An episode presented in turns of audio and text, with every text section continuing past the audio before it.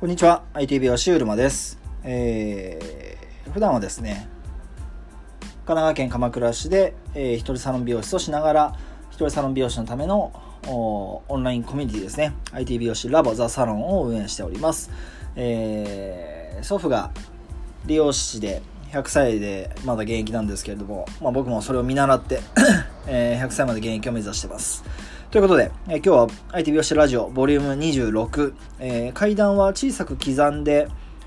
えー、一歩の幅を小さくすればいいというテーマでお話ししていきたいと思います、えー、この放送は IT 美容師ラボザサロンの提供でお送りします。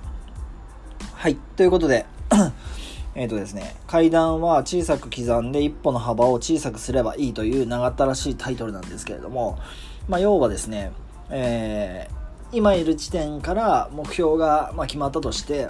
そしたらば、それを、まあ、いわゆる分解するんですよね。分解して、えー、一つの作業量、一つの作業というか、一つの項目を細かくこう細分化していくということですね。でそれが結果的に一つの階段だとした場合、まあ、絵に描くとその段差になりますんで、その階段の幅が小さければ小さいほど、まあ、その歩幅が小さい人間でも登っていくことができるということで、まあ、例えてみると、えー、僕のサロンは今3階にあるんですけれども、えー、階段が1階からこう続いてるわけなんですが、あのー、階段しかないんですよね。エスカレエレベーターがないんですけど、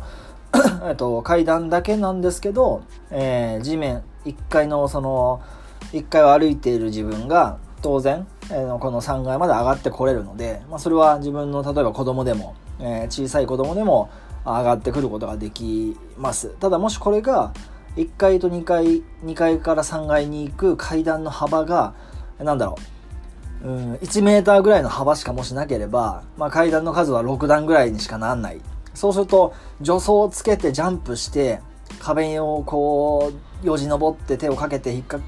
手をかけてどうにかこう下から足を押してもらって上がると。そしたら次の踊り場で短い踊り場で助走をつけてまた壁にあ手をかけて下から足を押してもらってどうにか登るみたいなことになるんですよね。そんなことをしてるとやっぱり3階に行くまでにもう途中で登れなくて体力が減って諦めてしまうので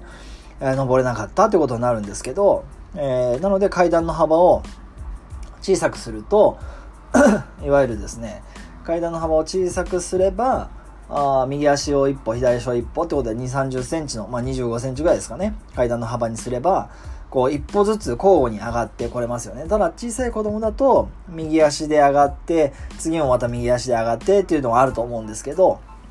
ご年配の方もそそういう風にして上がっていただいて3階までいらしていただく方いらっしゃいますけれどもやっぱり、えー、だとしても、まあ、そのか物理的に階段で3階に上がっていくことっていうのは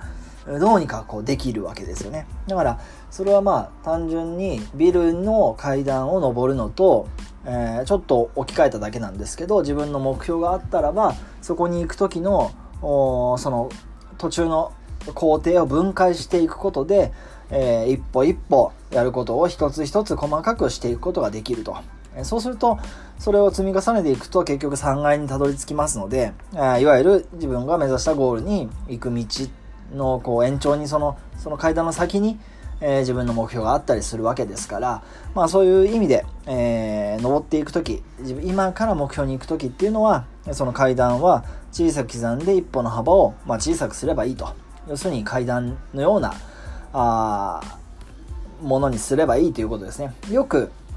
こう今があって目標があってその線でこうやって結ぶとそのなだらかな線に見えるんですけどあれをこ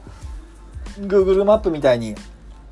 えー、地球儀から日本日本からかな東京東京から渋谷渋谷から、えー、どこですか、えー、八甲前、えースクランブル交差点みたいな、その、さらにはツタヤの前とかっていう風に拡大していくようなイメージで、えー、その直線、成長曲線みたいなものを見ていくと、その中っていうのはやっぱりこうギザギザの、ギザギザというかもう階段になってるっていうイメージですね。えー、拡大すると線がこう、なだらかな一直線ではなく、カクカクしているものにな、なりながらその、